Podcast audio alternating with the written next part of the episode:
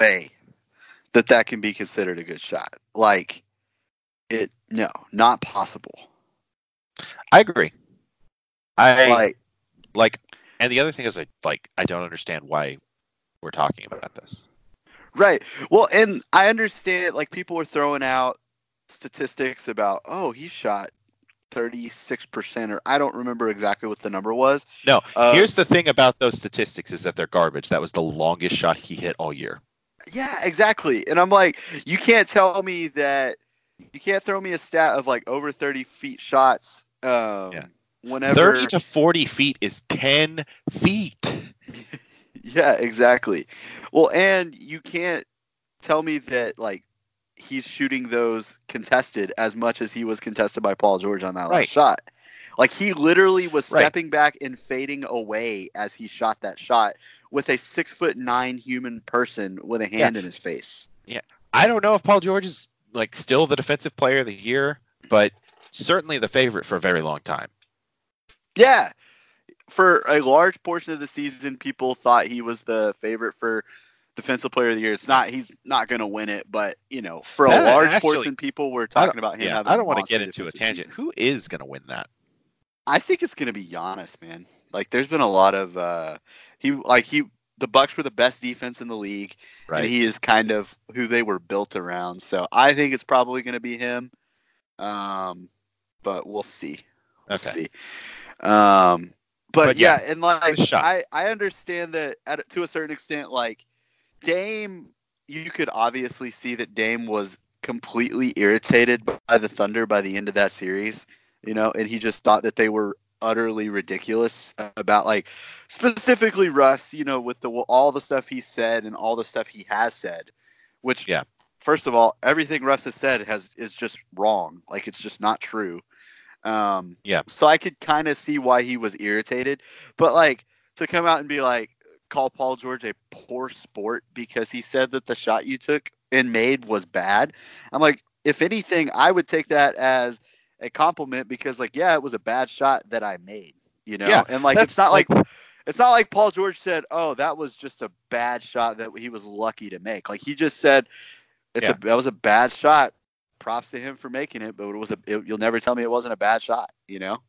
Yeah, well, and that's the that's like the whole thing about this is that it's a great shot because it was a bad shot. We'll remember it because Right. it was a bad shot. If it was a wide open layup, then like I mean the result is the same, but we're not talking about his incredible buzzer beating wide open layup. Yeah. No, you're you're completely right, man. Like some of the best shots, like I mean, I'll always remember the uh, Steph Curry pull up from nearly half court against the Thunder in Yeah. 2016. You know, like that was that's an all-time great shot. It wasn't a particularly good shot, but like the guy made it, and so it was awesome. Like I mean, looking back, obviously at the time it destroyed me. Um, Yeah. But yeah, like it, you know. But- Yeah. By the way, If I- Marquise Brown just got drafted by the Ravens, Okay. so that's kind of cool. That yeah. The Ravens we're like getting a lot of you guys on the- apparently. Yeah. yeah, Um, they yeah, that's that's really interesting. that's cool. Ah. Yeah. Um Oh, oh, he's crying. That's so cute. All right, go ahead. Um, look, if a 36 foot step back three point, like if a 36 foot step back jumper is a good shot, why are we even playing basketball? Like everyone go home. this sport doesn't work. Yeah, right. And I mean it. I, I I think it's a really dumb argument. I think a lot of it just has to do with the fact that like the series in itself was kind of ridiculous with basically on the Thunder side. The Thunder were kind of ridiculous throughout the series. I'm not gonna lie. Like Russ, obviously he was ridiculous, you know, and it just kind of I think that that kind of shaped and like Dame was legitimately pissed off. Like he was going like I, did you see the deal where he said the day before um game 5 that he was going to he was going to end these motherfuckers tomorrow? Like Yeah, he, no. he said and- that on on Easter. He was like, yeah, these guys are going home. Yeah, no, it's that's and he was right. Right? That's the thing. And um for those of you who didn't see, I wrote an article explaining my feelings about Russ and this series. And like one of the things I talk about in it is this is the first series where like you watch Russ fail, and like all you can think is like he deserves this. Like Yeah, absolutely. Like the guy, the dude just was asking for it all year. Like, first of all, if there's a guy in the league that Russ has no right to say that he's been busting his ass for years, it's probably Dame. Like they have beat the Blazers rarely over the last few years. And Dame has played great against the Thunder. Like he's hit some really big shots consistently. And Russ is the over there talking about how he's been busting his ass for years. Like I don't understand that. I don't I mean Russ is, you know, Russ is Russ, I get that, but like I don't understand why this is the guy you're gonna pick that fight with. Go pick that fight Yeah. with like Kemba or you know, like pick it with somebody that you actually have had a good amount of success against. Yeah. Yeah. It's it's I don't I just don't understand it. I just don't understand it. And like and this is the thing is that like how like moving forward from this, like how does Russ move forward from this? How does he pr- move forward from being proven wrong so thoroughly, for being like humiliated on a national stage so thoroughly? Um, it, it- it's hard to say. Like, I mean, and we're we're gonna talk more about this as we go, especially. And I, I have some takes when it comes to like roster construction with that involve Russ pretty heavily. But, um, I nothing with Russ. The one thing that I, you know, I don't think that self reflection is really something that you can count on from him.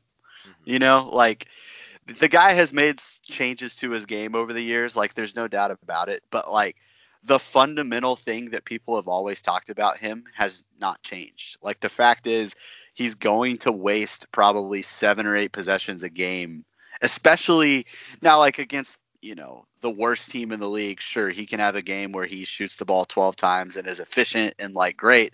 But when it comes to a big game against a good team, like he's going to put shots up and it's that hasn't changed in his entire career and we can't Yeah. expect it to change at this point you know Yeah. and the problem with it now even more than ever is that like he is not shooting as well as he ever like he is worse now than he has ever been shooting wise and that it really is shocking because it's not what you would expect to leave from him I would have thought Russ, you know, if he were going to age, I thought I would have thought he would have learned how to shoot. Honestly, I thought that the future of Russell Westbrook was a guy that toned it back a little bit, but also became like a pretty good, like average three point shooter, and it's just seemingly going the other way. Yeah, which it, it's it's so strange. Um, and I don't think it's completely hopeless. Um, like Zach Lowe said on a podcast um, recently that like this is around the age that Jason Kidd finally got a J. Um, he became Jason and not Asen. Uh, And so like it's not totally unprecedented, but like the other thing about that is that Jason Kidd wasn't shooting the way Russ was shooting before then. right. No. Um, but I don't know. I mean, I have, I don't have faith that this will happen. I don't have faith that he will develop a jump shot. But at the same Yeah. time, like Russ's entire career has been doing the impossible. So Yeah. you know, who knows? Right. Well, and I think that this goes in, you know, a lot of people are looking at the Thunder at as a franchise and just wondering where do they go from here. And Yeah. Really, I in my opinion, you know, people are talking a lot about Billy Donovan and whether or not he needs to be fired or not. And I just don't think any of it matters. I don't think they can trade anybody like this is a Russell Westbrook. This team is Russell Westbrook Yeah. right? Like, so Yeah. if this Thunder team is going to improve, it is going to be because Russell Westbrook gets better. And I don't like Russ has gotten better as his career has progressed, but I'm trying to think of like a specific skill set that he has added since he's been in the NBA as a scorer. Like like you said earlier, he's probably an underrated passer, and that was not the case when he got in the league. Like he has improved in that regard. But as far as just putting the ball in the basket, I don't see any any way that he has gotten better at No. doing that since he's been in the NBA. He's regressing in No, he's almost every way. Yeah. You know, like he had a statistically good year at the rim, but one of the things Zach Lowe was saying is he was like, I mean, so many times that he watched this year that he was just like, you'd see Russ go up and it would just like go off the backboard. You know, like it Yeah. wasn't even close. Like these layups weren't even close. And he's like, yeah, I'm just, that's not what you would expect, you know? And then like probably the most um, concerning thing is the free throws because that to me says more about your confidence as a shooter than anything. If you can't go up to the line Yeah. and shoot your career average from the line and you're shooting like 15% lower than your career average, like there's a mental thing going on with him that is Yeah. an issue. I will say about the free throws that improved as the season went on, and he was like legitimately great in the playoffs as a free throw shooter. Yeah, no, he had that streak where he made 17, but like, I mean, I've seen him be mediocre to bad at free throws for two years now. You know, Yeah, like yeah. that does that's going to outweigh what I saw from him in limited playoff time. So, um, yeah, I don't know. I've got to see something, and honestly, I'm with you. Like, I don't trust him to do this. I don't like. I kind of think the Thunder are screwed. You know, if you're if we're being honest, like. Um, I don't really think that there's a lot of hope for him to improve as in the ways that we need him to pres- improve specifically. Um, and yeah, that's the really the the issue. Like there are there are several issues with the team, but that is the issue that outweighs all of the other ones combined. Yeah. Coming into today, I felt that there were two ways Russ, like there were two paths towards Russ becoming a better player as he ages. And the first was to change the way he played, and the second was to figure out a way to somehow be, like make his jump shot work. And he confirmed today at the, at his exit interview that he's it's going to be number 2 is his plan moving forward. So we'll see. You know, we'll we'll see. Right. God. Well, and this kind of goes, you know, part of my, you know, one of the things I have on the on the docket for this podcast is that I was going to basically defend Sam Presti because I think you can look at a lot of the mistakes he's made over the years and you could you could come up with a perfectly acceptable argument that he is not a good GM. Like I I think that there is that argument. I see it all the time. You know, for whatever reason, Lakers fans are the fan base that seems to be Good. the most we know, vocal that we I know see. why. You don't have to say for whatever reason. We know why. Right. yeah. Um, um, it's but- um well, so with the um with Presti, like obviously the Harden trade, but and and so that's like that's not great. Um right. you look at um I mean an incredible run of drafting players early and then like not great success recently. Um apart from Terrance, I guess. Yeah. Well, okay. I just want to I want to evaluate him because I mean, Sam Presti literally probably accomplished the greatest feat in general manager history. Like that 3-year run of drafting is probably the best run is the best run that anyone has ever had. Like there's no doubt Yeah. about it. That run is the reason that the Thunder have been as consistent as they are. Like single-handedly that run did it. Um so I think you have to you obviously you give him an A for that part. Um, you know, the Harden trade didn't work out, um, but you know, it is what it is. I think that the moves post Harden trade and pre Kevin Durant leaving were not particularly good. I think that they left a lot to be desired. I think the Enes Yeah. Trade was just a straight up bad trade. They shouldn't have made the trade. I don't think they should have traded for Dion Waiters. I think that there's a lot of issues. There's also some just like wasted draft picks in that group. You know, like drafting Josh Huestis in the first round is like legitimately one of the more head scratching things I've ever seen anybody make. Like it just made no sense at the time, and it turned out not Yeah. make ever making any sense.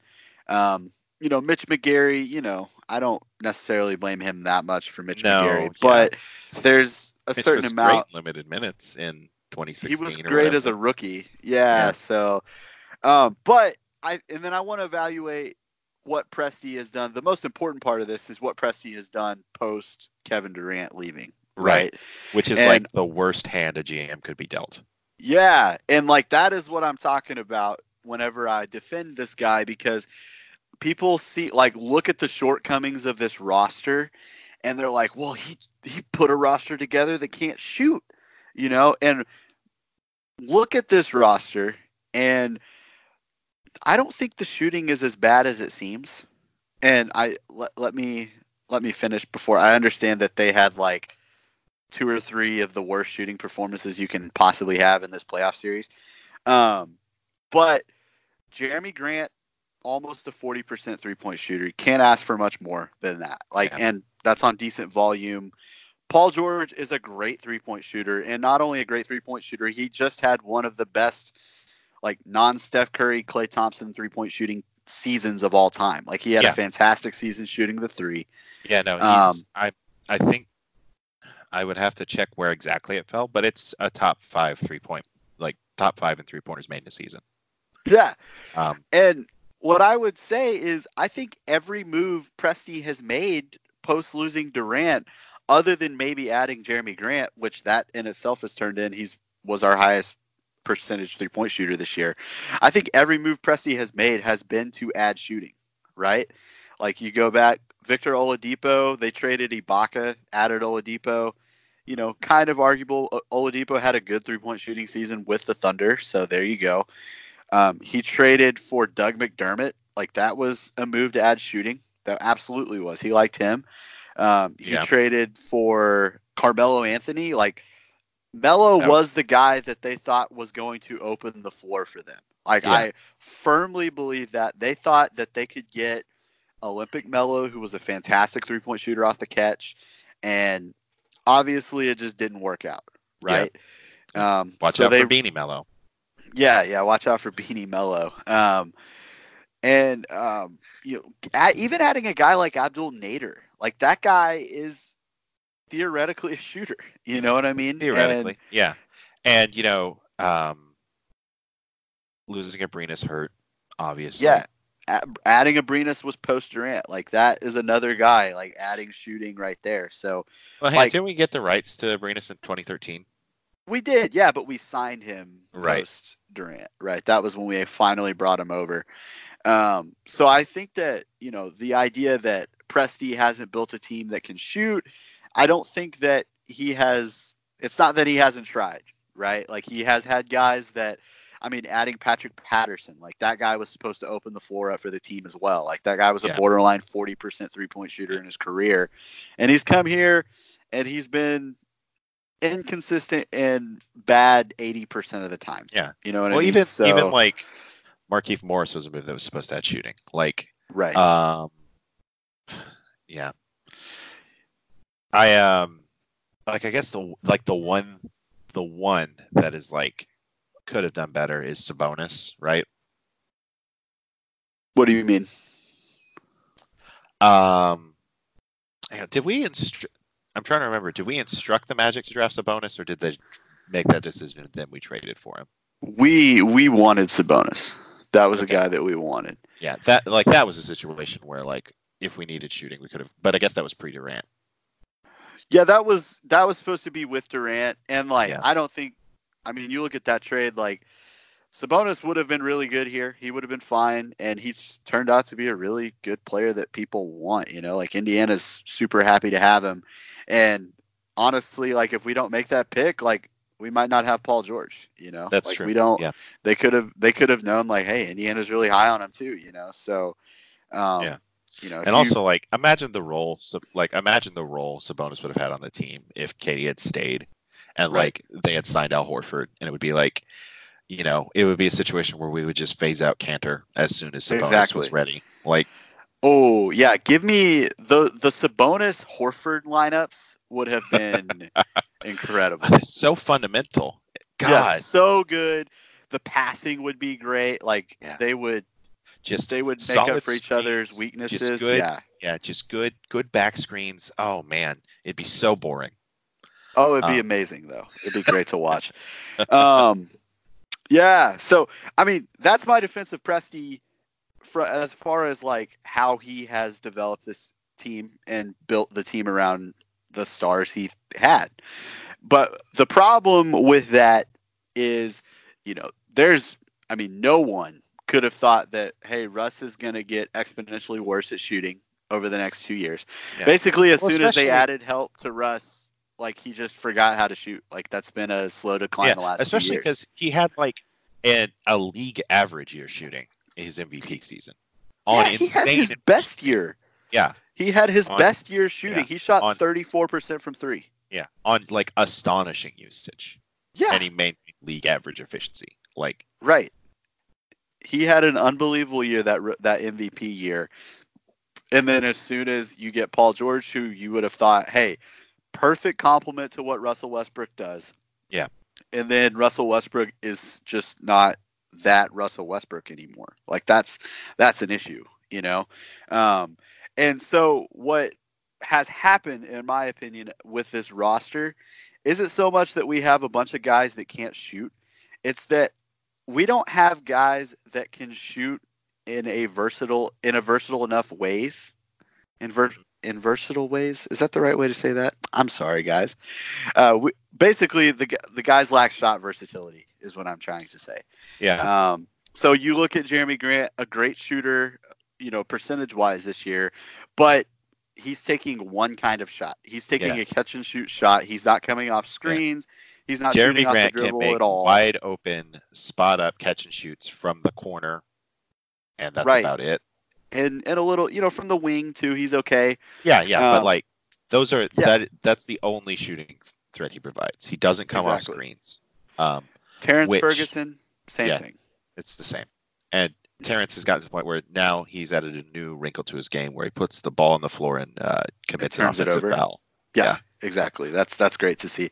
I mean, it it honestly is probably a step in the development. So that's Oh, yeah. probably not the worst thing to see, Yeah. but like it was very frustrating to watch.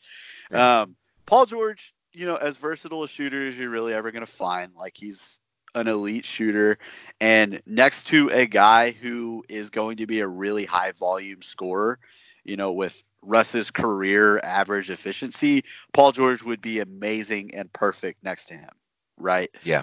Um, as it stands, I mean, honestly, the guy you have to put next to Russ at this point would be Kevin Durant because we need a guy that can do even Yeah. more than what Paul George can do, you know, to really Yeah. make up for the limit that that Russ is giving the offense, you know.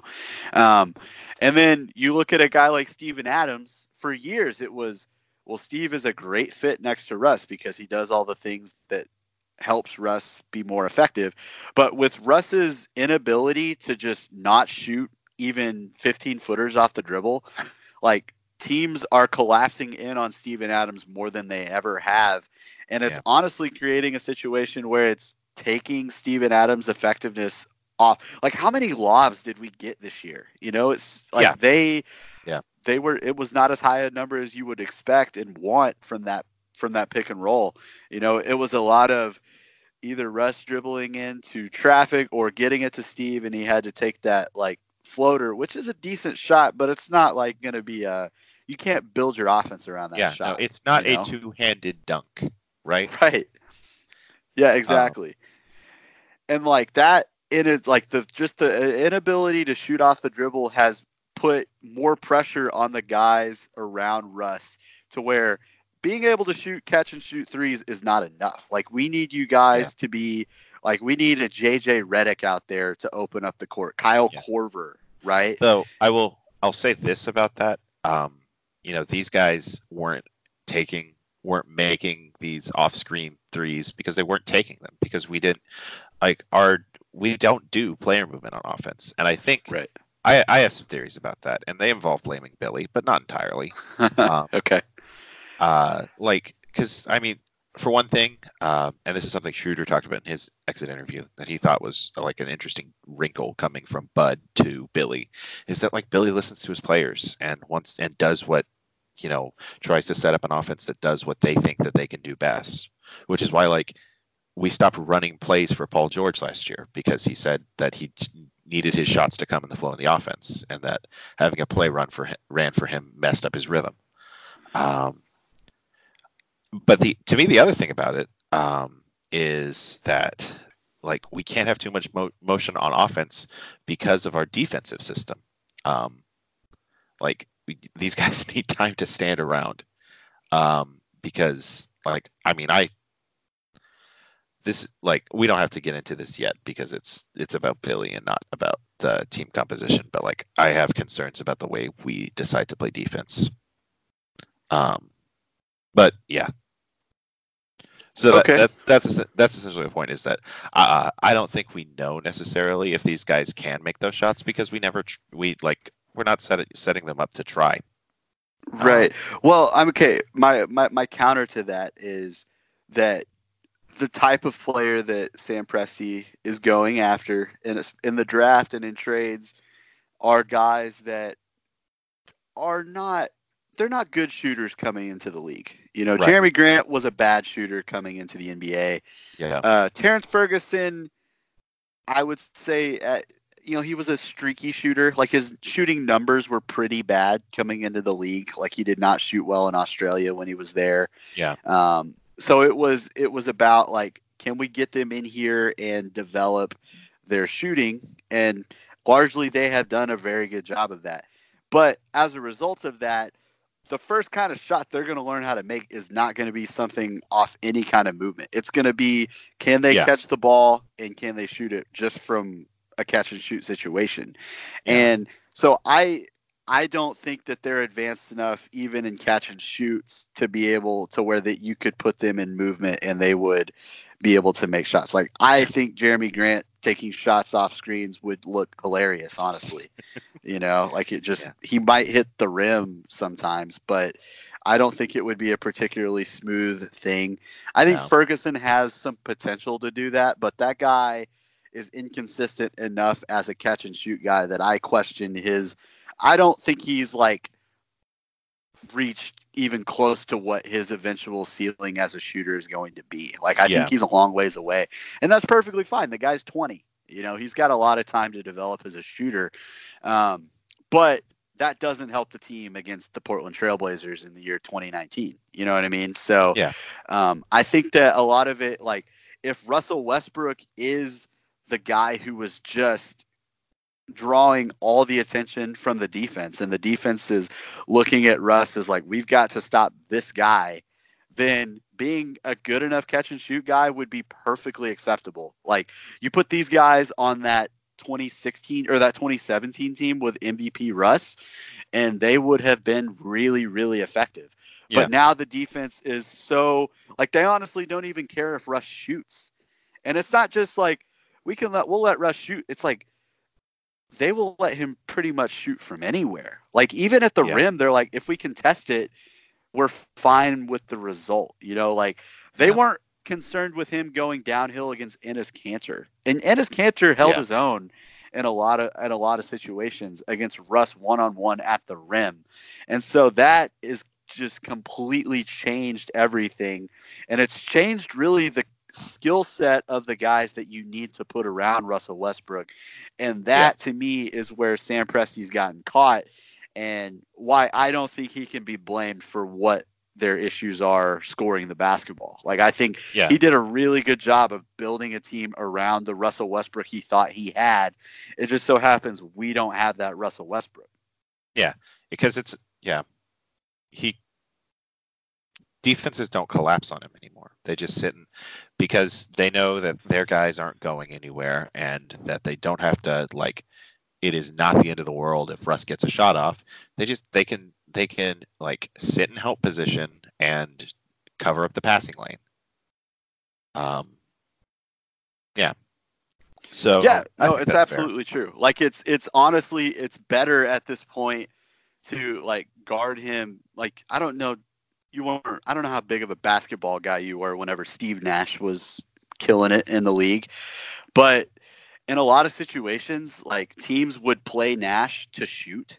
Like Yeah. they would, like they were like, we're not going to let him just distribute and run a great offense with you know and wind up with 15 assists we're going to make him score 45 and sometimes he did. And Nash was a truly elite shooter. And so now teams Yeah. are taking that kind of strategy, and Russ is anything but a truly elite shooter. And Yeah. it and I think that is in a lot of ways like that is the problem. That's why the Thunder's offense is really struggling.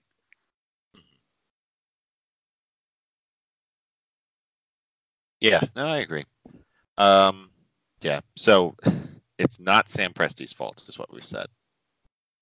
That yeah, I mean, I'm I'm a huge Presti. I guess you would call me a stan. Like I will, I will defend that guy in pretty in pretty much any situation. Like there's not a lot that the guy can do.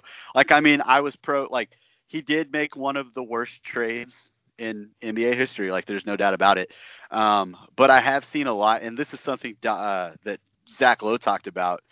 Um, there at a certain point there was going to come a time where they needed to choose between Russell Westbrook and James Harden because that was just like those guys are literally the two most ball dominant players in the league.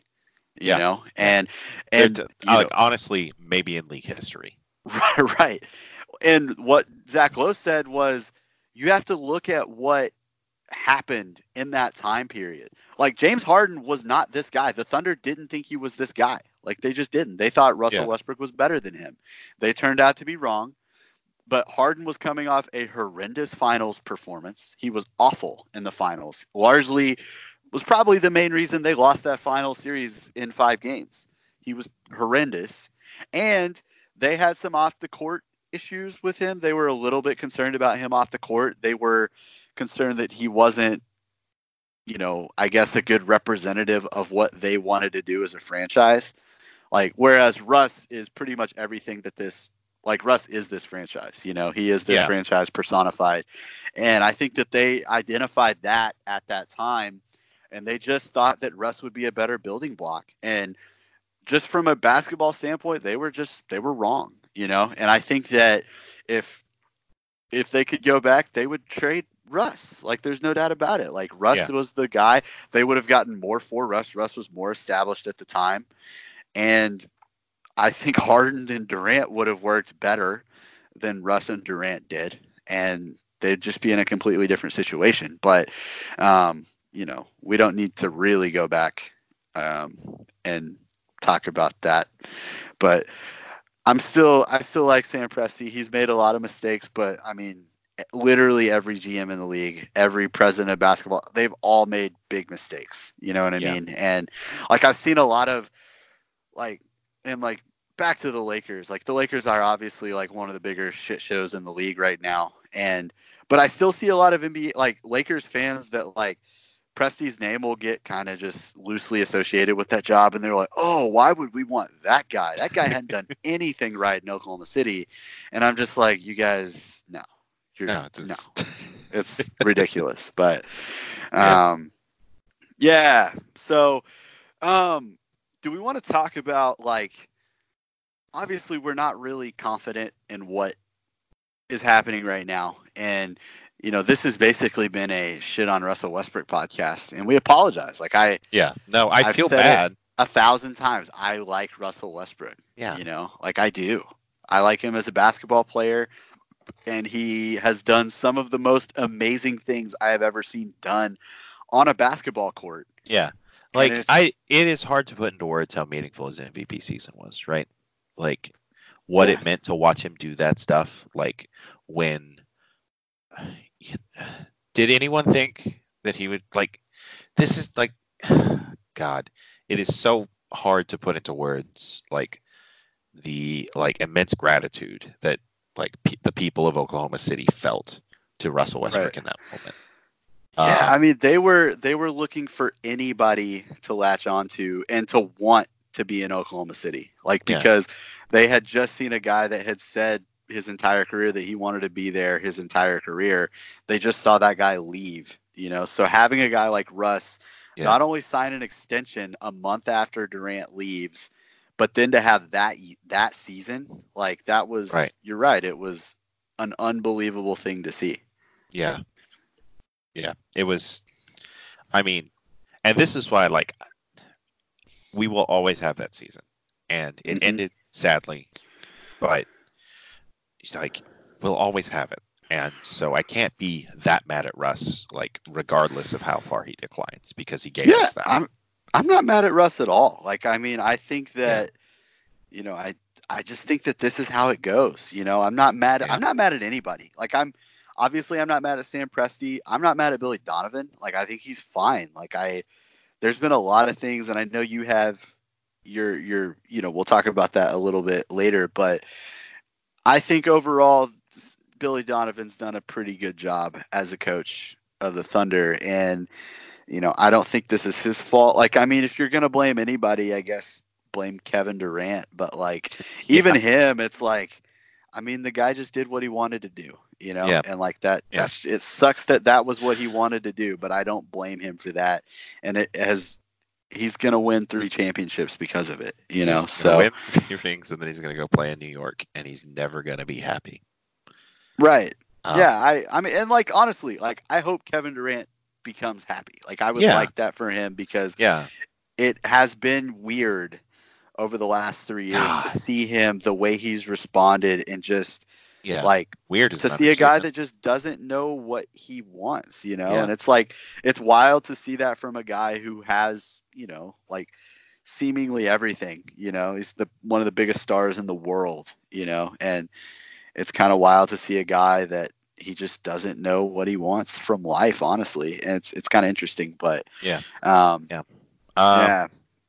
But so yeah, what what I wanted to talk about was, you know, let's let's give the Oklahoma drill plan. Like, do we have do we have a plan on what we would do if we were like in Sam Presti's position? Because obviously, I don't think that you can go into next year and just say, well, we were one of the best teams in the league before Paul George hurt his shoulder. And I don't think you can go into that because to me, if you do, that is, it's not quite on the level of this, but I think it is relatively similar to like the Lakers saying that there's nothing wrong and that our season was just derailed by injuries. You know, like obviously the problems aren't as big as what the Lakers' problems are, but I think that it would be a similar reaction in on just a smaller scale. You Yeah. know, Yeah. Um, okay, so we're in Sam's shoes. Um, the first thing we have to do, and this sucks. Like this is another like impossible situation for a GM to be in. We have to trade Steven Adams. Okay, can I say? I think you have to fire the coach first.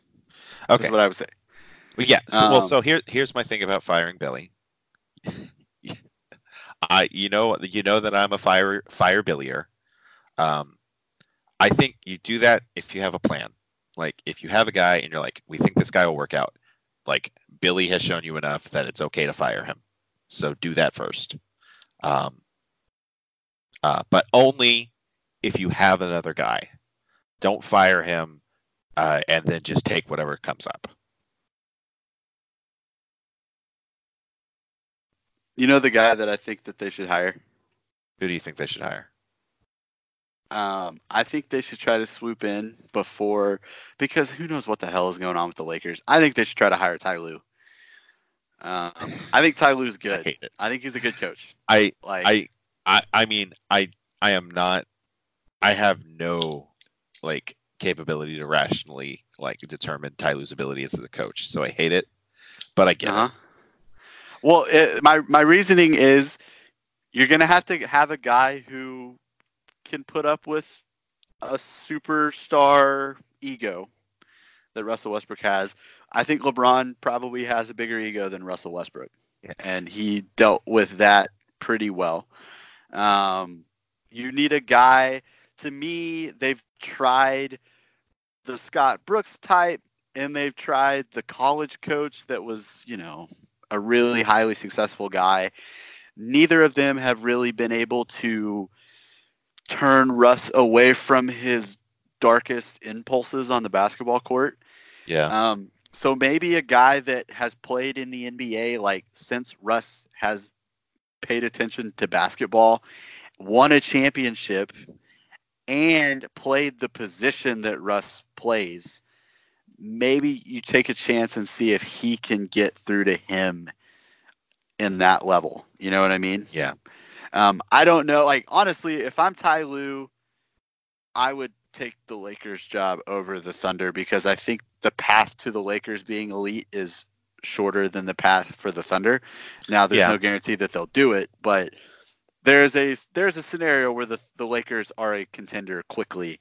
Yeah. They just haven't really figured out how to get there yet. I think is- there's a there's a risk reward thing with the Lakers and the Thunder because like at the Mhm. le- at the very least you know the Thunder are a competent organization yeah and that like no, working there won't suck. Working for the Lakers might suck. yeah Um, for sure. But yeah, no, no, I agree. And plus, like, I mean, Ty Lue won a championship with the Lakers, like, which is Mhm. obvious. Like, yeah, they're they're so gonna hire Ty Lue.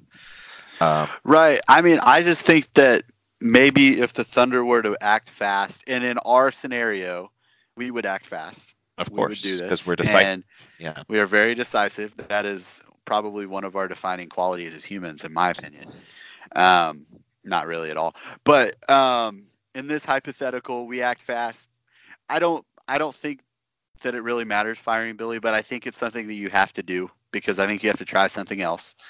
Yeah. Um, and I think Ty Lue is probably the best person that I see for this specific job. I don't think he's probably the best coach you could possibly get, um, just from a basketball coach standpoint. But I think from a coach that could probably deal with Russell Westbrook well, and you know Paul George and all those guys, I think he's probably the best available. Um, I don't hate Monty Williams either, but I, I like Ty Lue more. yeah. Um, I will. And this is this is mean, um, but uh, I will say this about your reasonings behind Ty Lue as a coach. Um,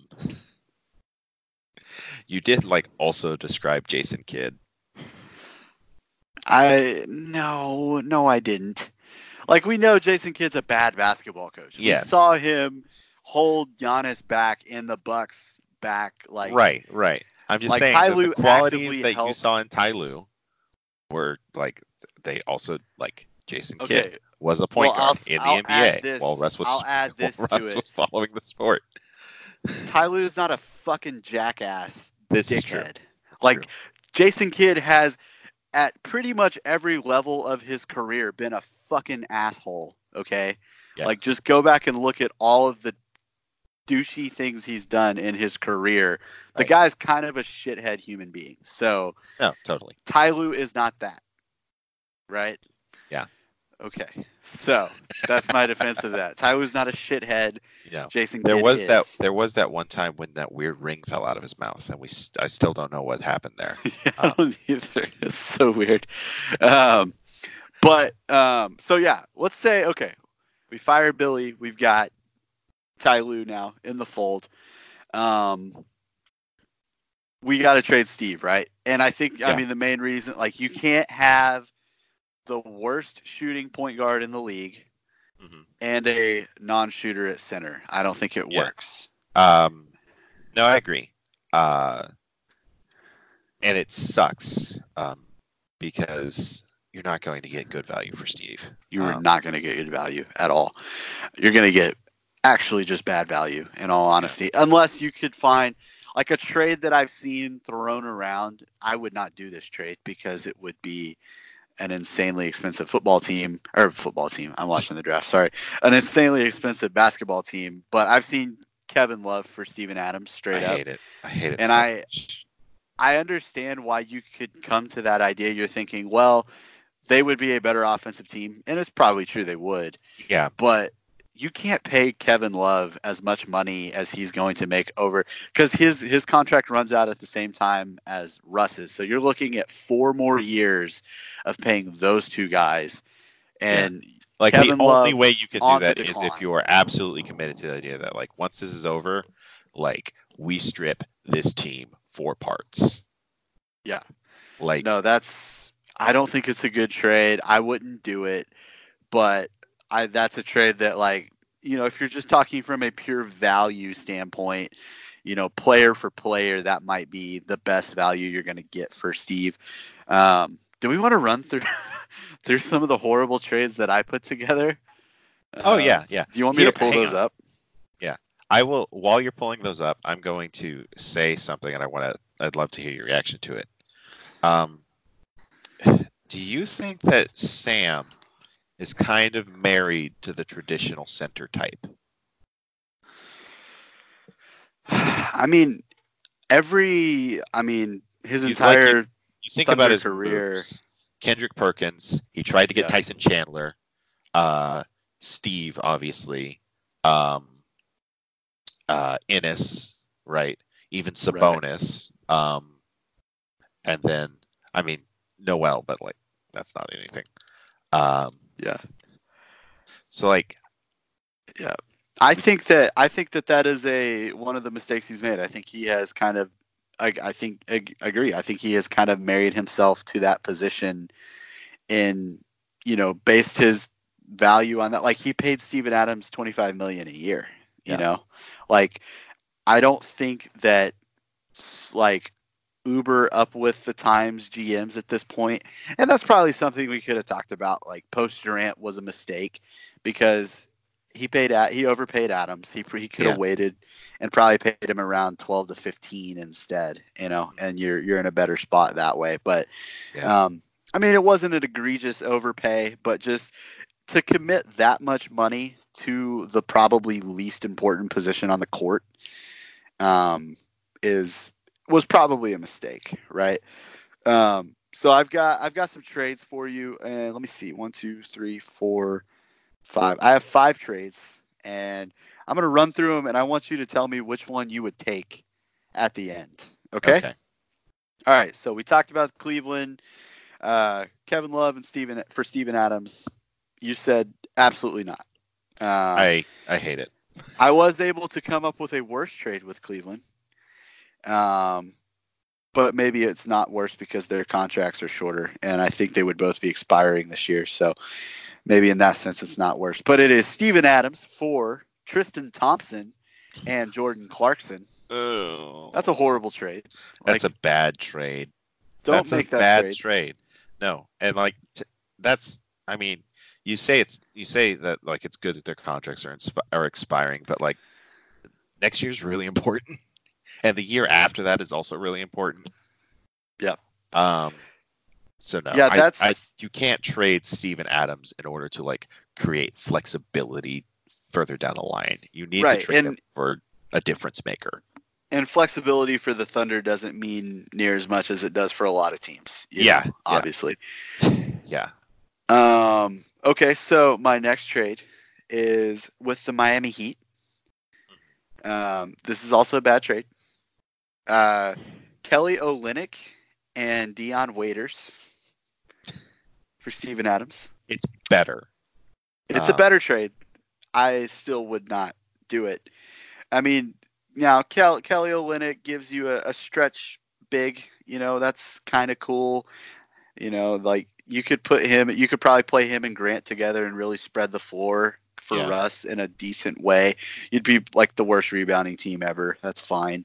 Um, and then Dion gives you a guard off the bench, but I'm just thinking about a Dion and Dennis Schroeder backcourt, and I Eh. have nightmares. Oh god. Uh, just that would they not- just jack it up. that would not go well. Um, and the, all right, so a couple that I am less out on. Uh, this one's with the Atlanta Hawks, and it is Kent Bazemore and Taurean Prince for Steven Adams. You get a bad contract in Bazemore, though I actually don't know how bad that is now. He's expiring, so it's okay. Right. Um, and Taurean Prince is a player that um, I actually think Atlanta fans are kind of down on now. But Yeah, they are. um, it- like He's a decent player. He can shoot. No. what you two wings who can shoot, which is like this is the thing about this team is that it's the most expensive roster in history, and we have one wing who can shoot. Right. Well, Um, Terrance, Terrance can shoot a little bit. Okay, yeah. Well, but Terrance doesn't really have wing size at this point. Um, Yeah, I I would do this trade. I, I like that. I think it is that crucial to not be paying a center twenty five million a year. Um, I think this might potentially make the Thunder a worse team, um, but I also think that it might make them better in the playoffs. You know, like Yeah. so it's it's kind of tough to to really like. I think against Portland, this trade would have helped them, but you know, then you get up against, let's say, Denver, and they play two they play two bigs all the time. Then you might be screwed. Um, so I mean, there's no great answers here, but I would probably make this trade so you could probably, I mean, you could reallocate the money to just more valuable positions, and then you could probably Yeah. go sign like You just sign a go big get jerk. Dewayne Dedmon. That's all you need. Go get Dewayne Dedmon. Yeah. You know, Or he Dewayne can Dedmon, shoot a little bit shoot. too. Yeah. You know, just get all the Hawks guys. Yeah. Um, but That's the thing, you is, know, like, You could like you're not going to like God just sign the whole Hawks, huh? Um, yeah, You're not going to get a player who is as good as Steve, um, right. Like in free agency or anything.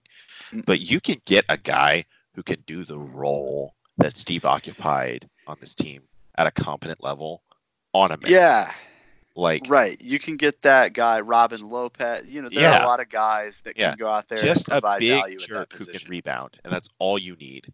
And Yeah. You could survive. You could go. I mean, I don't think he's a free agent, but an Aron Baynes type would be perfectly acceptable. yeah, and the great thing position. about that is that you wouldn't be tempted to throw the ball to him in the post. Yeah, no, that's true. That's true. Um, so I, yeah, I think it, it'd be worth it just to have more useful players in a, in, you know, a Portland type series or a Houston or like the best teams in the league. Steven Adams is less effective against, so that's tough. Um, the last Yeah. trade I have, I don't, I don't know how to feel about it. Like, I don't think that the other team would do it because it's like a four for one trade, you know, and this was literally Yeah. just for salaries. Uh, but this is to the Spurs, who I think would actually be really good for Steve. Like he'd be really good there. Like him and LaMarcus would be a really interesting front court. Like Yeah. it'd be so old school, but I think Pop would make it work. Pop would love. Pop. Yeah, Yeah, he would love it.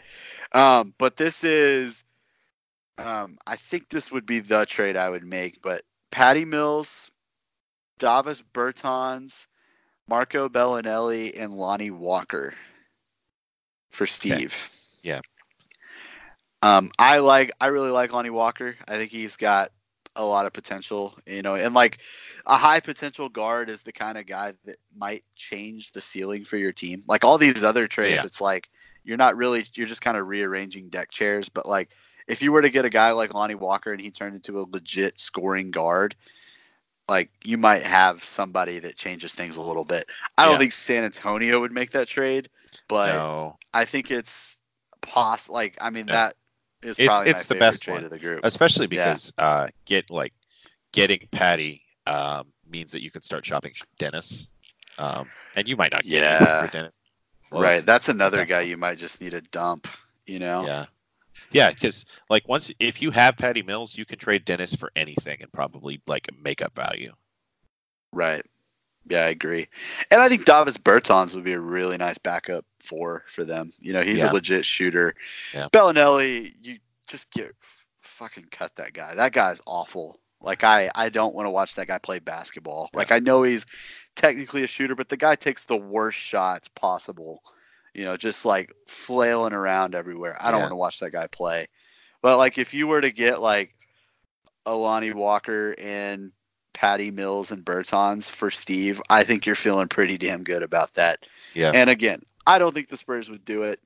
No. I mean, although, like, I think Steve would be great under Pop. I think it'd be fantastic. But, we'll have to, God, you'd you have know. to like you would have to cut. Who would you cut to make room on the roster for that trade? I mean, you know, Nader, obviously, Yeah. get would you cut out. Diallo? Would you cut Diallo? Like oh, having hell no. Absolutely not. No. Okay. You cut. I was just wondering if uh, having Lonnie means that like Diallo is superfluous at that You, point. I think you cut Nader. You probably cut. You could. I mean, I wouldn't mind cutting Patterson. That's fine. And then you could cut. I mean, you're not going to re-sign Ray. Like if you had that trade, That's true. you know. Yeah. Like, I think that that's fine. Like I would, I would do that. You know. Yeah. But like I think that's kind of pie in the sky. And I I know that sounds like a shitty trade to be the pie in the sky trade, but you know that's kind of where we're at I right now. get- so. could get excited about Patty Mills. Yeah, I mean, Um, I could, I would just honestly, I'd be excited about Bertans and Lonnie Walker, and like Yeah. Patty Mills. Patty Mills is like a glorified chucker too. Like the guy likes to shoot the ball a Yeah, lot, but he's, you know, he's okay. He's a bothersome defender. Like honestly, probably Yeah. defends similarly to Schroeder if we're being real. Yeah. Um, Yeah. But Which, hey, can we talk about Dennis picking up Dame full court in the series? What did you like? I don't think Uh, it was effective. I mean, I I don't think it really mattered. Like I don't. I I understand why they put him on Dame. Like it No, it made it. some sense to me because his job was literally funnel him to help defenders. The help defenders were not good. Um, but I would, you know, I. It was probably just a waste of energy to have him pick him up full court. You know. well, yeah, but- that's the thing. I think it was maybe less effective than picking him up, like, you know, like 48 feet from the basket. Like, right. Um, yeah, I I don't know. I don't think it really matters. I think Dame was just on another level that it just Right. didn't really matter all that much. Um, but yeah, I don't like. There's really no good, no good answers here. Like, I mean, you do those two things, and I think you're in a better spot. But you're still. I don't think the ceiling of the team has changed. You know, unless Lonnie Walker was just like a star, you know, for no reason. So, um, it's tough. It they're they're in an impossible situation. The Thunder are in they are in that purgatory that I have always feared. They I mean, I literally the day that Kevin Durant signed with the Warriors, I was coming up with trades for Russell Westbrook. And it wasn't because I thought Russ was going to leave in a year. It was I wanted to avoid this happening, yeah. you know. And it's God. This isn't what I thought it would be like, though, right? No, not at I, all. I certainly didn't expect that we would be in this purgatory having signed Paul George and, you know, with the most expensive roster in history, um, just be stuck in this purgatory. It's it sucks, and It does. it sucks. So much of it is on Russ. yeah no like and that's really the way i see it like i've i've seen some things about like people talking about something is wrong with the thunder culture and everything Thunder are one And I just- cultures in the NBA. That's yeah absurd. i absolutely the Thunder, like literally, they they Sam Presti just like took notes while he was at the Spurs, and then Mhm. he went to Seattle. And when the team came here, he was like, "We're gonna be the Spurs," and Yep. they did. Yeah, well, and like the reason why people were talking about culture is just like, well, they've they've been the most inconsistent team. Like they've had parts of the season where they look elite, and then they've ended the season badly the last three years. And like, I don't think it's a culture thing. I think it's a Russell West, a Russell Westbrook thing. You know, Yeah. like I, it's just that guy is one of the highest usage players in the league, and if he's going to be as erratic as he has been the last two years, especially, you're just you're not going to be able to build a consistent team. You know, I don't care what your culture is. I don't care who your coach is. That's where we're at right now. Yeah. Um, I will I will say this, and this I'll get. This is me getting to the thing about Billy and the way we play defense. Um, Okay. I don't think an NBA team can do it for Okay. 82 games. Like I understand, I understand the principles, and when they work, they're amazing, right? right. I think it takes too much energy. I don't think you. I don't think an NBA team can play the type of defense that Billy has designed for 82 Yeah. games, and we haven't. Right? In any Right. of these seasons, we haven't. Um, Yeah. When this team in January was winning games, it was because Paul George was playing like an MVP and Terrance was shooting 40 percent. Like Yeah. It's the the defense went away, Right. um, and it's just to me that's to me that's the thing about Billy is that like we can talk about him as a great defensive mind, but if you can't play his system for 82 games, then I don't think you can. Doesn't Uh, matter. Yeah, it doesn't matter.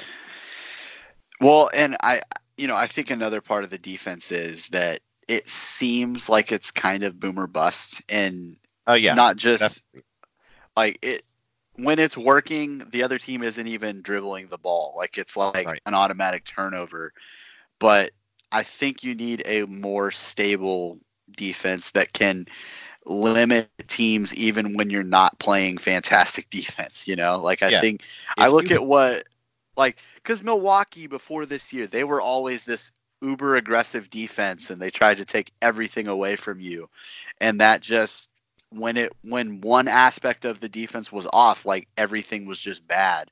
And I think the Thunder are similar. I think they're a little more think- equipped yeah. to do it, but Yeah. um, I think it's that kind of defense. And you look at what Milwaukee, they've largely simplified some things this year. You know, they've, and Bud's done a great job, but they've simplified things and let their personnel just limit teams more. I really think instead of like thinking, oh, we've got to force turnovers. And I think part of that too, like for the Thunder, is they feel like they aren't going to be a good enough half court offense team, so they have to force the issue defensively.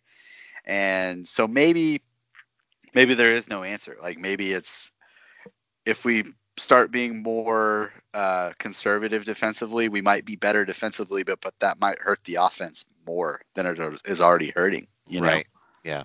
It's. I mean, it's a tough situation, but it's it's exactly the sort of thing where I look at it and say, ah, I think we deserve something different at least. Yeah. Um, Yeah, I think that's fair. I think that's fair. And th- I mean, that's one of the one of the things about Ty Lue that I mean, this is going to work against my point, but like that guy's defenses in Cleveland weren't great until the playoffs. Like they adjusted in the playoffs, but like they largely struggled under him defensively. Um, and that might not be a positive thing for the Thunder because the way the Thunder are built, they need to be elite defensively and they need to be consistent defensively if they're going to have a chance to Yeah. get through a regular season with any sort of consistency. You know, it's like it's going to have because they're just not going to shoot consistently because Russell Westbrook is the guy who takes the most shots and it creates for everybody else. You know, so yeah. um, Now, of course, like my thing about the Cavs defensively under Ty was that, like, man, that was not good personnel. Um, it was, kind of- bad personnel. Yeah, it was you're right. kind of amazing that they were able to lock in during the playoffs. Um, Yeah. At all because, like, God, like you had Tristan Thompson who could like run fast. Tristan Thompson and J.R. Smith were like their best regular season defenders. Yeah. I mean, it's not good. Like Yeah. they always got better in the playoffs because LeBron would start defending in the playoffs, and he Yeah. is a great defender when he wants to be. Um, and Kyrie is not though he's a horrible regular season or he was at that time especially he did not defend in the regular season he he would step it up in the playoffs so it was Yeah. it was a lot of that and like i don't i just with the thunder it's russ is similar you know he he steps it up in the playoffs defensively Yeah. um or at least he has in the past i wouldn't necessarily Yeah. say that he did that this year but Yeah. He is of he he is certainly of the opinion that he can step it up. Right. Yeah, absolutely. Like you he thinks he's an elite defender because he can be an elite defender, not because he is. It's it's a weird mentality to me. It's like Yeah. you are you think that you're the best at something because you could be if you wanted to be. I think that's weird. I don't Yeah. It, it it's strange. it's strange. Um, but like I don't know, you remember things like, and this is so dumb because it's such a small sample size. The game last year against Houston towards the end of the season where he took on Harden. Yeah.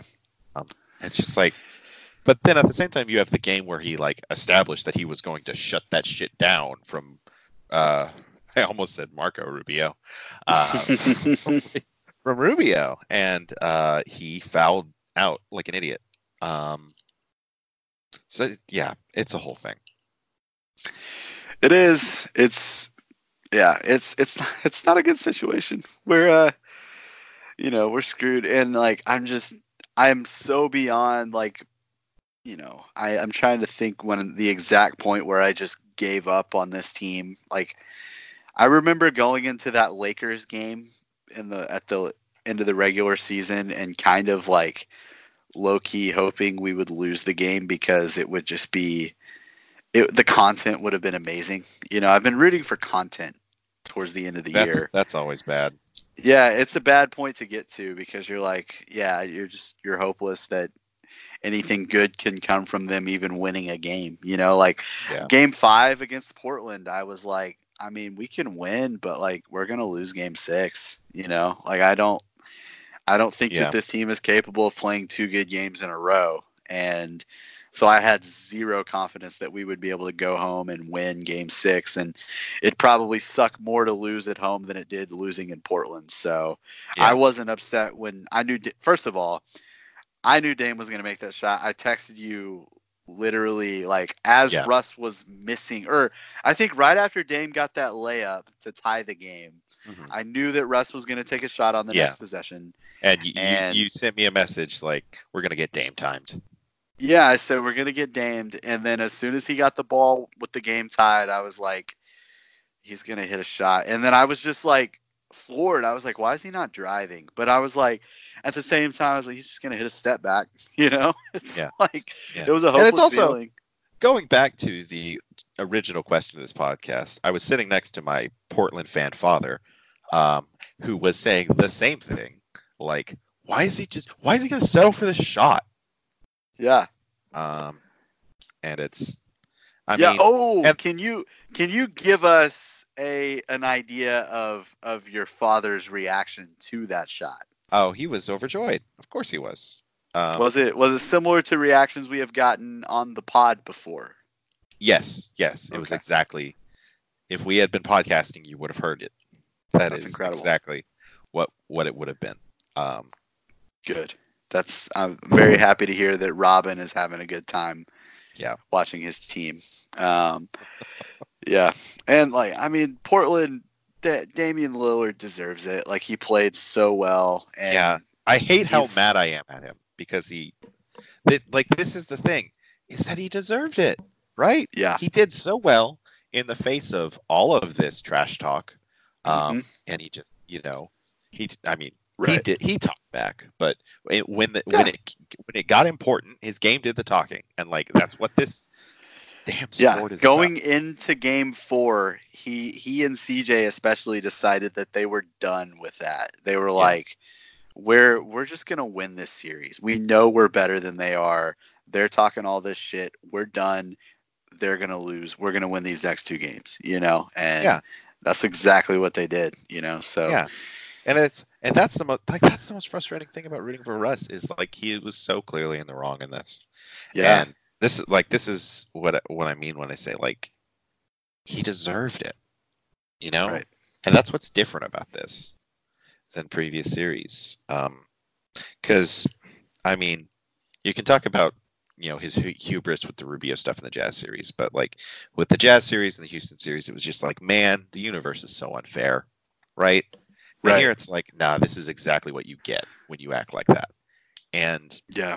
God, so Well, like, and like it was so crazy to me because you know last year there was the there were a couple different things like there was the idea that yeah if Rudy Gobert is in the paint it's going to be really hard to get points down there and then there was the Melo factor where it's like yeah if you have a defensive liability as big as Melo it's going to be hard to defend yeah, but they had Enes Kanter, and we couldn't get the ball consistently scoring in the paint. You know, yeah. Honestly, um, you basically have to trade Steven Adams because there were points in this series down the stretch where Enes was in the game and he wasn't.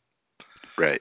No, he Uh, got thoroughly outplayed, and like I don't think that, like I am unbelievably annoyed by Enes Kanter. Like I am, I never, I I liked him when he was on the team. I thought he was funny, but like I hated watching that guy play when he was on the Thunder. Like he's a god. He's a horrible defender. If Russ could shoot the ball at all, he would have been played off the court. That's an issue. Like Russ couldn't shoot well enough to play Enes fucking Kanter off the court. Yeah. You know, like that's Yeah. pretty impressive. Mhm. Like that's incredible. But Yeah. um, Meanwhile, like James Harden is making Rudy Gobert look like Enes Kanter. yeah, exactly. Well, and Dame is making Steve look like Enes Kanter. You Yeah. know, like Dame played Steve off the court. Like it's incredible. Like Steve was. I always thought like Steve's a guy that, you know, probably isn't ever going to be played off the court. But I, I guess I was just wrong. You know, I Yeah. think there are a couple guys in the league. I think there are three guys in the league that can play Steve off the court, and there is really nobody in the league that I think the Thunder can play off the court. and that's a sad situation. Yeah, it is. Um, God, I just there would come moments in the game, and sometimes it wasn't Steve. Actually, a lot of the times it was when the Noel Morris big pair was in the game, um, where Dame would come off a screen, and we would just forget that he's Damian Lillard and not um, trap him coming off of it, and he would get a wide open shot coming off the screen, and he would make all of them, and it just kept happening. So frustrating. Yeah, um, Markieff Morris, like that's been one of the funnier things I've seen. Like the idea. Did you see his like, brother's comments? Yeah, like that. That's what I was talking about. Like, okay, Like, sure. Like Markieff Morris was bad here. Like, what Yeah. are we supposed to do? Play him more because no, he deserves it? Like, what? Yeah. No. like I on I don't think that this is I don't I don't really believe there's anything to this, but like a lot of the Thunder's decline really started in earnest when like he took Patterson's minutes. Yeah. Like I don't think there's anything to that, but No. it- it's there. No, like Morris was a bad defender his entire time here. Like he Yeah. was like and a lot of it just seemed like it's either an intense lack of awareness or just laziness, you know? Like I Yeah, he just really he didn't play good out team what defense. it He was. didn't play good. He did function well in the pick and No. roll. None of that. And having him next to Nerlens Noel, who just jumps at everything, was just not a good pairing. Oh, like yeah, that was no, not something was that worked well. like- yeah. God, Nerlens. Yeah, I like Nerlens. I think he's a good backup center. That guy, I've said it multiple times this year that he'd be starting for a lot of teams, and he would be starting for a lot of bad teams. Because if that guy's your starting center, you're not going to be a very good team. Like you're just not. Like I think he can be a good backup center most nights, but I think that's his Yeah. ceiling right like he's now. got he's got really active hands. He's so athletic. He's so long. Um, he believes himself to be a good passer. I don't know what the statistics are to back that up. Yeah. No, I mean, Nerlens should be a really elite Yeah. defender. Like he has the tools. He's got Yeah. great hands. He's got elite shot blocking ability. Like he just it like there's something mentally that he just does not have that really limits him as a defender. Like he could be elite at it. Now, I mean, he's always going to get pushed around in the post, but so does Clint Capela, and it doesn't really matter, you know. Yeah. Yeah. Um, the one thing so- about Nerlens this year is um, I know we we both certainly weren't expecting to sign him again. Do you think that Right. like that's a possibility now? I I don't know. I don't know if I don't I wouldn't re-sign him unless I trade Steve. Like I think if if you trade Steve then I think there's an interesting it'd be interesting to have him as a second center with a lesser center. Like if you had a guy like Yeah. let's say Robin Lopez or something and Nerlens, then I think those two are different enough that it could work. Um but like I just don't see the need if you've got a guy who's going to play big minutes like Steven Adams is, you know, because I think that one thing that we saw and we've seen it the last 2 years is that Jerami Grant needs minutes at the 5 when Russell Westbrook's on the court because he opens Yeah. up the floor for Russ. Russ needs all the help he can get at this Mhm. point. Like Russ playing Russ with a center that's not going to stretch the floor at all is going to make it tough on Russ. And like, I don't think he's going to shoot the ball ever. Like, so you've got to help him as much as you can. And I think playing Grant at the five is a way to do that, you know? And Yeah. so I think Uh-huh. that signing, like, you need a backup center, but I don't think you need a guy like, Ner- like, Nerlens isn't going to want to come here and be like the third center, you know? Yeah. Like, so it, it, if you don't trade Steve, I wouldn't re-sign Nerlens even if you could. Like I think it's possible that he might not get more than the minimum on another team, but I wouldn't give that to him Yeah. if if it came if you have to keep Adams, you know. Yeah. Like if you have to keep Adams, I think what they need to look for I they've got to find a stretch 5, even if it's a bad stretch 5. Yeah. Like they Yeah. need a guy like go like I mean, I hate this guy. Like I think he's awful, but I mean, Mike Muscala. You know, like no, Mike Muscala sucks, I know. but I think he'd be a better use as a backup five Yeah. than Nerlens was Yeah. this year because Hey. at least he's giving you another element offensively. is Gorgui Dieng's gross contract over yet? No, it's not. It's not. He'd be okay. I'm trying to think put of a Timberwolves package. no, No. no, we don't want him. There's yeah, that's the other thing is that like even if you could get him in something like Yeah, there's nothing else on the Timberwolves worth acquiring. yeah. I, I mean, I think honestly, Dewayne Dedmon's the guy. You know, like if you can sign Dewayne Yeah. I'm doing that. I wouldn't mind him being the starting center. I like Dewayne Dedmon. He can shoot. Um, like literally, like the year that Kawhi was that MVP candidate, Dewayne Dedmon at times was arguably the Spurs' second best player.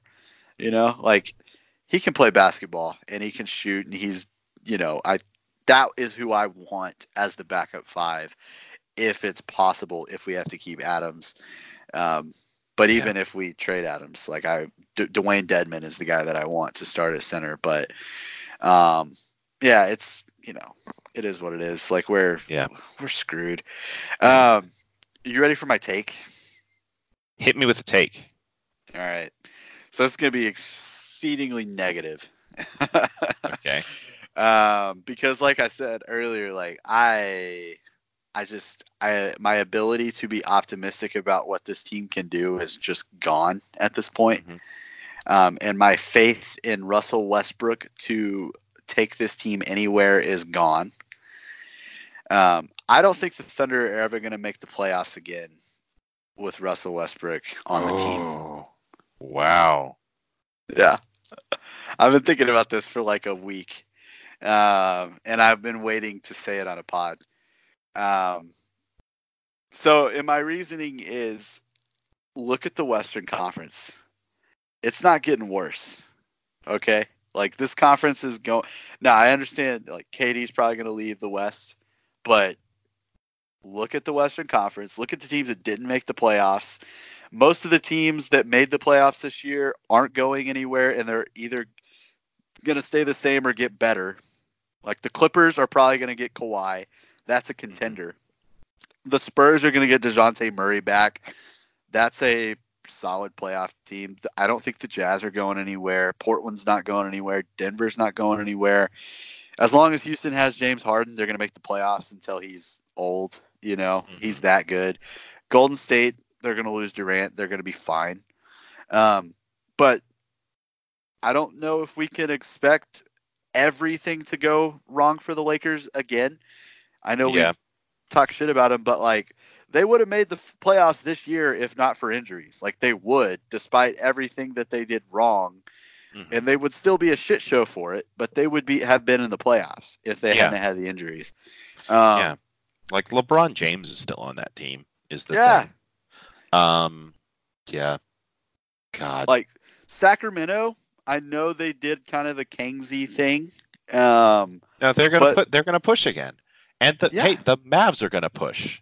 yeah, the Mavs have Luka and Kristaps. Like, Yeah. they have Luka, Kristaps, and Rick Carlisle. That's going to be a team pushing for the playoffs next year. Yeah. You know, those are three teams that I think I'm picking ahead of the Thunder next year. Maybe not Sacramento, but I feel pretty comfortable picking the Lakers and the Mavs ahead of the Thunder heading into next year, barring some massive change that I'm just not seeing. Right? Yeah. Um, Which I mean, Sam does crazy things during the off season. He gets up to it. sure. He does. He does. If what like what was the last uneventful Thunder off season? Like 2015? Yeah, I mean it was the the off season they signed Kyle Singler and Enes Kanter to extensions. Yeah. Yeah, that was that was the last like uneventful off season. It was also Yeah. not a good off season at all, but um Who did they draft that year? that might have been the no, that was the year after Huestis. That might have been the Cameron Payne year. That was the Cameron Payne year. That was a bad. Yep. That was a bad Oof. off season, Sam. Oof. Yeah, I remember thinking Cameron Payne was going to be like the next Mike Conley, and oh man, oh no, boy, oh, that, oh boy, that didn't happen. yeah, Oh did man. not happen. But Yeah, it's oh, I hate I hate being so negative about the Thunder. I but like I just I'm incapable of of optimism at this point. Like it's just I think we have moved on to the next phase of being NBA fans. Like this is an this is a part of being an NBA fan. Like your team at some point is going to Yeah, be in this your window position. closes, and you just Yeah. get to deal with your window closing. Yeah. And like I mean really more than anything like I've talked so much about Russ, but let's talk about Paul for a second. And I said it I think last podcast. We're never going to see this version of Paul George again. I feel Yeah. comfortable saying that. Like that four 3 or 4 month period where he was like the second best player in the league, it's not going to happen again. Mm. It's not. I mean, it might happen for like a month or a week or two weeks or whatever. He's never going to have a sustained season as good as this year, in my opinion. And like, we needed that to get to where we were this year, you know. And like, sure, if he hadn't gotten hurt, maybe the Thunder make the second round. But like, okay, that does, you know, fine. Yeah. You know, Like- so God, think about all of the ways at the end of the season that things went magically right for us to get the best possible matchup in these playoffs, right. and this happened. Yep. Yeah, no, it's. I mean, we got the dream matchup. We got Portland without their the guy who was their second best player this year. Like Yeah, Nurkic played like their second best player this year, yeah. and we Post All Star break, he had the best plus minus in the West besides Steph. Like, Nurkic was great this year. Yeah, Yeah. talk about another guy that I just don't like. Can't stand that guy. He Yeah, sucks. well, yeah. Also, I mean, I, I wish that he had not broken his leg in one of the most hideous Oh, ways yeah, I've absolutely. ever seen. Obviously, but that guy, I don't like that guy at all. He sucks. and it's, um, it's you know, it was funny that you know after he broke his leg, everybody had to talk to Paul George. The um, Like the official, yeah, yeah, just the like the expert witness on leg injuries for the NBA. yeah, Um, yeah. Oh yeah. and That's great. to be like, yeah, you know, obviously don't wish this on anybody. Right. It's like Yeah. this is this is a really trying moment for me in that situation. But uh, oh man, uh, God, what do we have anything else to talk about? Man, I I feel like we got depressing enough. You know, it's like we. I mean, I said the Thunder are never going to make playoffs again under Russ or with Russ on as their point guard. So I mean, I feel like that's a good place Yeah. to Um, maybe. Uh, is there anything else going on in the NBA that is worth mentioning? I mean, there's a lot of things going on. yeah. Um, are the Nets Warriors are the Warriors really going to win the championship this year? Yeah, they are. This won't okay. matter. We will forget everything about like was it last night? Yeah, I I mean, I shouldn't do this and I don't like that I'm doing this. Oh, I'm no. kind of starting to what believe in Houston. No, no, no, no, no, no, no, no. no yeah, I'm kind of starting to believe in Houston. No. I think Harden could. He might be able to do it, man. I don't know. I think Houston, if they could provide some pressure like they did last year and yeah. not have Chris Paul get hurt, I think Golden State might hate each other Like no, in they that do. situation. They absolutely You know, do. like but there's nothing that they want to do more than embarrass Chris Paul. Um, I, I, yeah, it would you're unite right. them. It would absolutely unite them. Yeah. Um, But I also look at that damn roster and they have like they have like five guys that are good. You know, like I mean, yeah. Um, they have the death lineup because I mean Boogie's out now and Boogie would have actually really helped him against Houston because he's a nightmare for Clint Capela to Right. handle. right. He would Uh, just, but- yeah, he would just sun him. Just like at least two games would be Boogie like- doing that. They've got the death lineup and Kevon Looney and Livingston. Those are the only guys that I'm feeling okay about being on the court against the Rockets. Yeah. You know? Yeah. And Well, like Bogut's starting The for good news right is now, that is but exactly the same number of players the Rockets will play in the series. So Yeah, it's true. They don't they don't play a lot of guys Um, either. I think So the um, the one thing about Golden State is um, if they attempt to guard a body part of James Harden's that is not his ass, they will have greater success than Ricky Rubio. that's true. That's true. They have they have longer, they have better defenders. Yeah. Yeah, Klay Klay's a good defender. I mean, Klay's gotten lit up by Harden plenty, but Oh, sure. And I think that you know, like Durant might be a guy that, like, if you play him from behind with Durant, like you might have more success because he might actually be able to affect shots from behind. Yeah. Um, Um, so yeah, I don't know. I mean, because really, really with Harden, you're just demanding, like when you play him that way, you're just demanding that he hit 20 floaters to win, which, Right. you know, maybe he can, maybe he can't. You know, his Yeah. floater has gotten so much better this year. Which, by the way, you want to talk about Russ, like aging gracefully?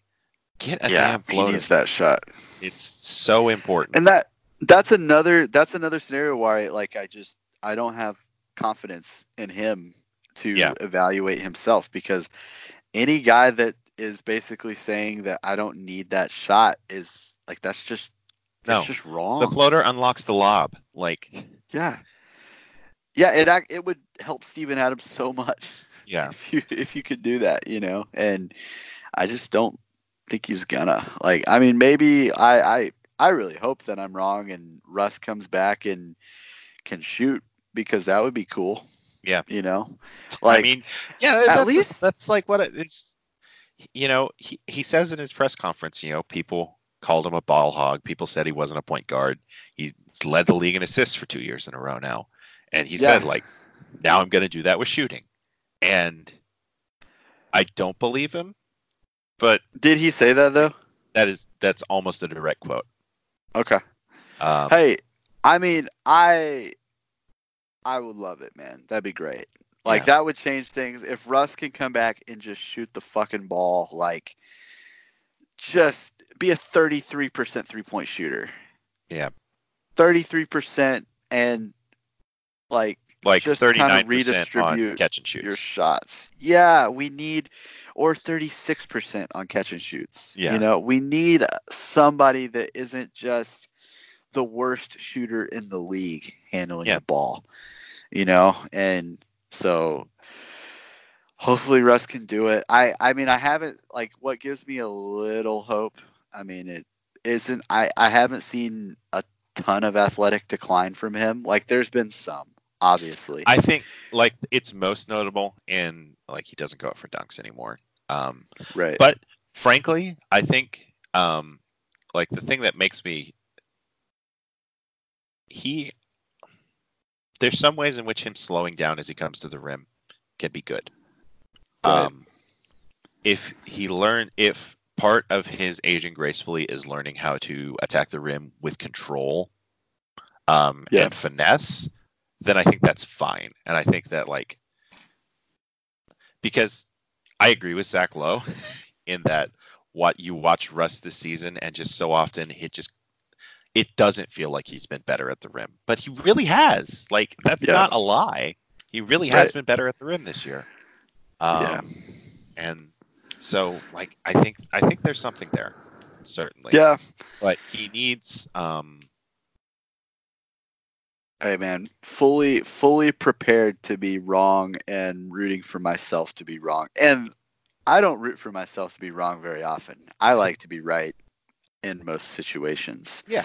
I mean, I will root for things pretty hard in order to prove my point in being right. And this will not be one of those situations. Um, yeah, I don't know, man. I, I think, I mean, uh, we talked about firing Billy. I don't think we're actually going to do it. Um, so it's going to be about whether or not he can evaluate and come to the conclusion that, you know, the defense is just too hard to play or they're either going to have to come to that conclusion or they're going to have to get more guys that can play that kind of defense yeah. well that's the thing is that and it, cut at that- minutes. yeah, at that point it becomes a thing where like you can't have Abdel Nader on this team. You can't Right. have Ray Felton on this team. Like No. those spots need to be long wings. Yep. Like they need Hami to develop quickly. Yeah. They need Yeah. Deonte Burton to develop quickly if that's the case. Yeah. You know? Not enough Deonte So- in the series. I'll say that much. Yeah, I mean Uh, like not that it would have made a difference. No. but I would have. I just wanted. I just want to see more Deonte. Oh yeah, for sure. Like I I think they made a mistake. Uh, I mean, first of all, I think Deonte's better than Nader. Um Yeah. But I think they made a mistake turning to Ray. Like I, I think it Yeah. was He- like here's my other here's my other thing about Ray. I think that the boos in Portland legitimately disorient him. really. Yeah, I think you watch game one, or was it two? I think it was game two. Um, there were a few possessions where the second unit was in, and like Ray wouldn't take open shots. He would drive to the rim and just not do anything. He would like pass out to someone who wasn't open. Like I, I, and maybe it's because like and like he has not and part of this is because he's Raymond Felton and he perhaps is not capable of like he has not like done any sort of revenge tour thing on the Blazers Oh no. since since being there and being the only player in the NBA they dislike. Um, right. so funny. Such a funny Weird. thing. because he went there during the lockout season and it was a bad season and he wasn't in shape and that's He was fat. Yeah. Straight up fat. Yeah.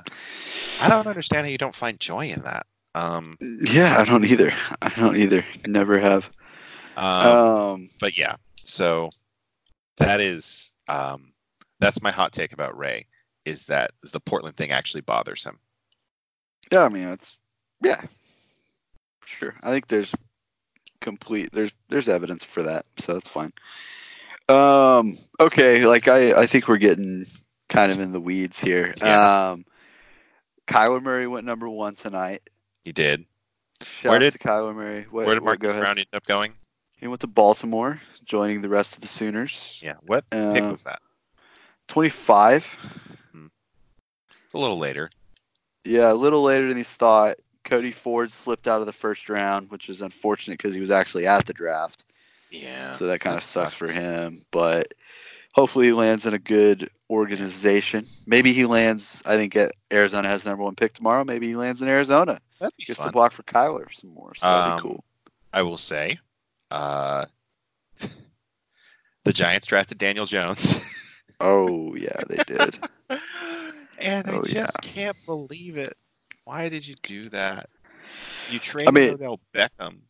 I haven't seen anything from the Daniel Giants. Jones.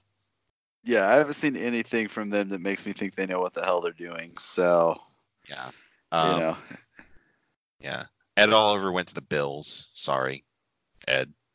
yeah, that kind of sucked. I was I was disappointed by that.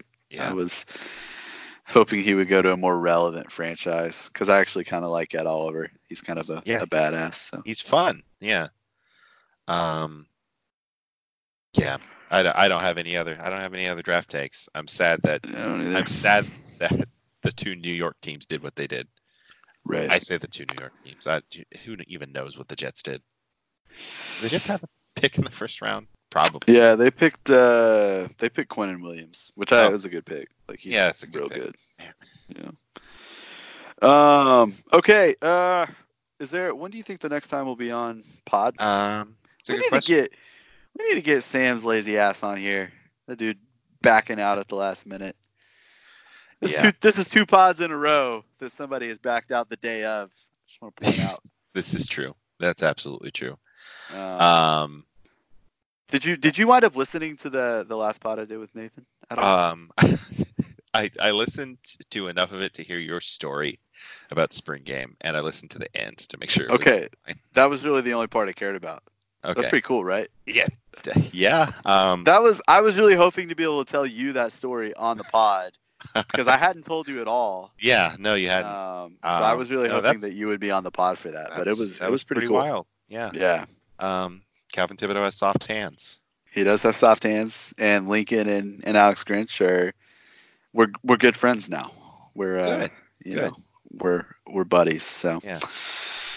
Um, what did y'all say about Jeremiah Hall?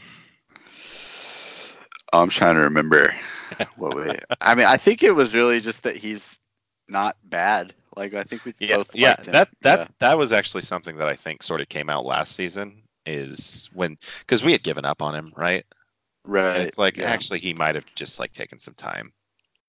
Yeah, he wasn't he wasn't the plug and play guy that Flowers and Millard was, but that doesn't mean he wasn't good. You know, Yeah. like he wasn't a bust or anything. So, yeah. um, but yeah, just kind of a one of those things. Um, cool, man. I think that's I really think, yeah, I think because we're we're not even done. talking about what this Mm. pod was supposed to be about now. So No. it's probably Okay. fine. Well, thanks everybody for listening to the Oklahoma Drill. Um, you can subscribe to the podcast on iTunes, the Google Play Store, or on Podbean. Uh, follow us on Twitter at RWMaxi and at Alex P. Purdy. Um, if you want to read the piece I wrote, it's up on oklahomadrill.wordpress.com. Um, and it's, entitled "Love Will Tear Us Apart," and it's um, just it's a little 1,200 word reflection on my feelings following that game. Um, I think that about does it. Uh, we'll see you guys sooner or later. We'll we'll find stuff to talk about. You know, there's there will be plenty to talk about. We'll get into the NBA offseason. Um, uh, we have to prepare for the next OU football season. That's going to be a whole undertaking. Um, It's true. So yeah, Did you see the schedule change? uh, yeah, Sunday night game. That's Yeah, I, it's pretty cool actually. I Yeah. thought will be the kind of the highlight of the, the day. yeah, We'll have Yeah. our own day to ourselves, so it's kind of cool. yeah. It's fun. All right, uh, we'll see you guys later.